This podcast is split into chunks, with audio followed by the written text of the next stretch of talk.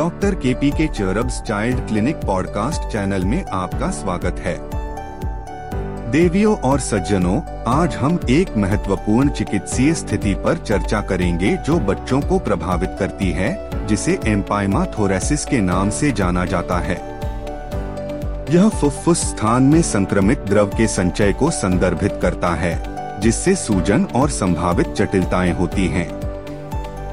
इस बातचीत के दौरान हम बच्चों में एम्पाइमा थोरेसिस से जुड़े कारणों, प्रस्तुति, जाँच और उपचार के तौर तरीकों का पता लगाएँगे। बच्चों में एम्पाइमा थोरेसिस कई कारकों के कारण हो सकता है, जिनमें शामिल हैं। बैक्टीरियल निमोनिया एम्पाइमा थोरेसिस का सबसे आम कारण बैक्टीरियल निमोनिया की जटिलता है। जो विशेष रूप से स्ट्रेप्टोकोकस न्यूमोनिया या स्टैफिलोकोकस ऑरियस के कारण होता है। फेफड़े का फोड़ा। कुछ मामलों में, फेफड़े का फोड़ा फट सकता है और एम्पाइमा का विकास हो सकता है।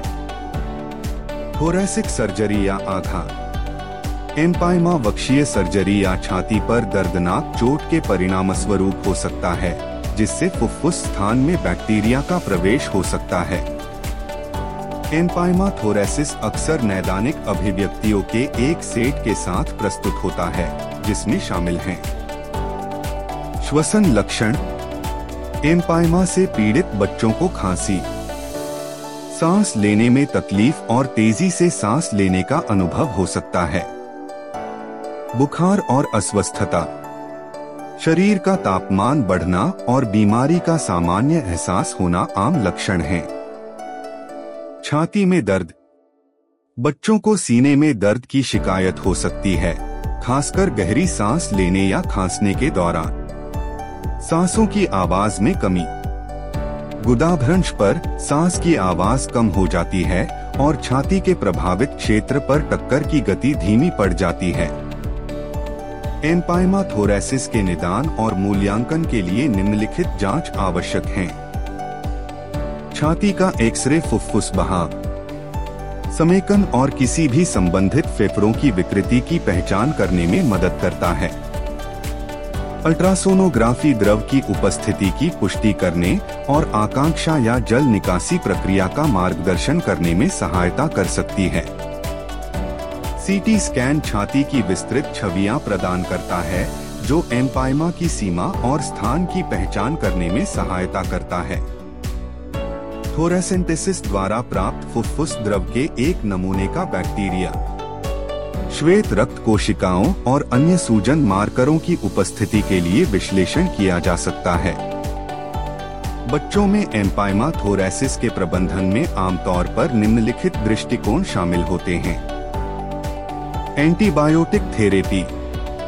संभावित प्रेरक जीवों को कवर करने के लिए अनुभवजन्य एंटीबायोटिक उपचार तुरंत शुरू किया जाता है और संस्कृति परिणामों के आधार पर समायोजन किया जाता है। थोरेसेंटेसिस छोटे एम्पाइमा को थोरेसेंटेसिस के माध्यम से संक्रमित तरल पदार्थ को निकालकर प्रबंधित किया जा सकता है। बड़े या जटिल एम्पाइमा के मामलों में निरंतर जल निकासी के लिए एक ट्यूब थोरेकोस्टोमी की आवश्यकता हो सकती है। Video assisted thoracoscopic surgery, VATS.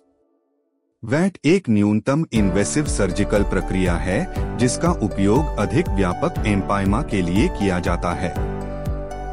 यह किसी भी स्थान या मलबे को हटाने के साथ साथ संक्रमित तरल पदार्थ के बेहतर दृश्य और जल निकासी की अनुमति देता है। सहायक देखभाल, पर्याप्त दर्द प्रबंधन, श्वसन सहायता और पोषण संबंधी सहायता समग्र देखभाल के आवश्यक घटक हैं। निष्कर्ष के तौर पर, बच्चों में एम्पाइमा थोरेसिस एक गंभीर स्थिति है, जो फुफ्फुस स्थान में संक्रमित द्रव के संचय की विशेषता है।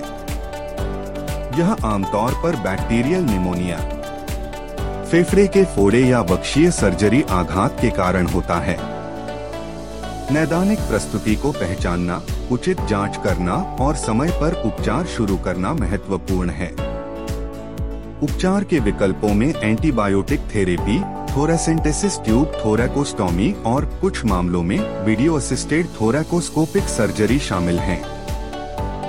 आपके ध्यान देने के लिए धन्यवाद मुझे आशा है कि इस सिन्हावलोकन ने बच्चों में एम्पाइमाथोरेसिस से जुड़े कारणों, प्रस्तुति, जाँच और उपचार के तौर तरीकों में बहुमूल्य अंतर्दृष्टि प्रदान की है।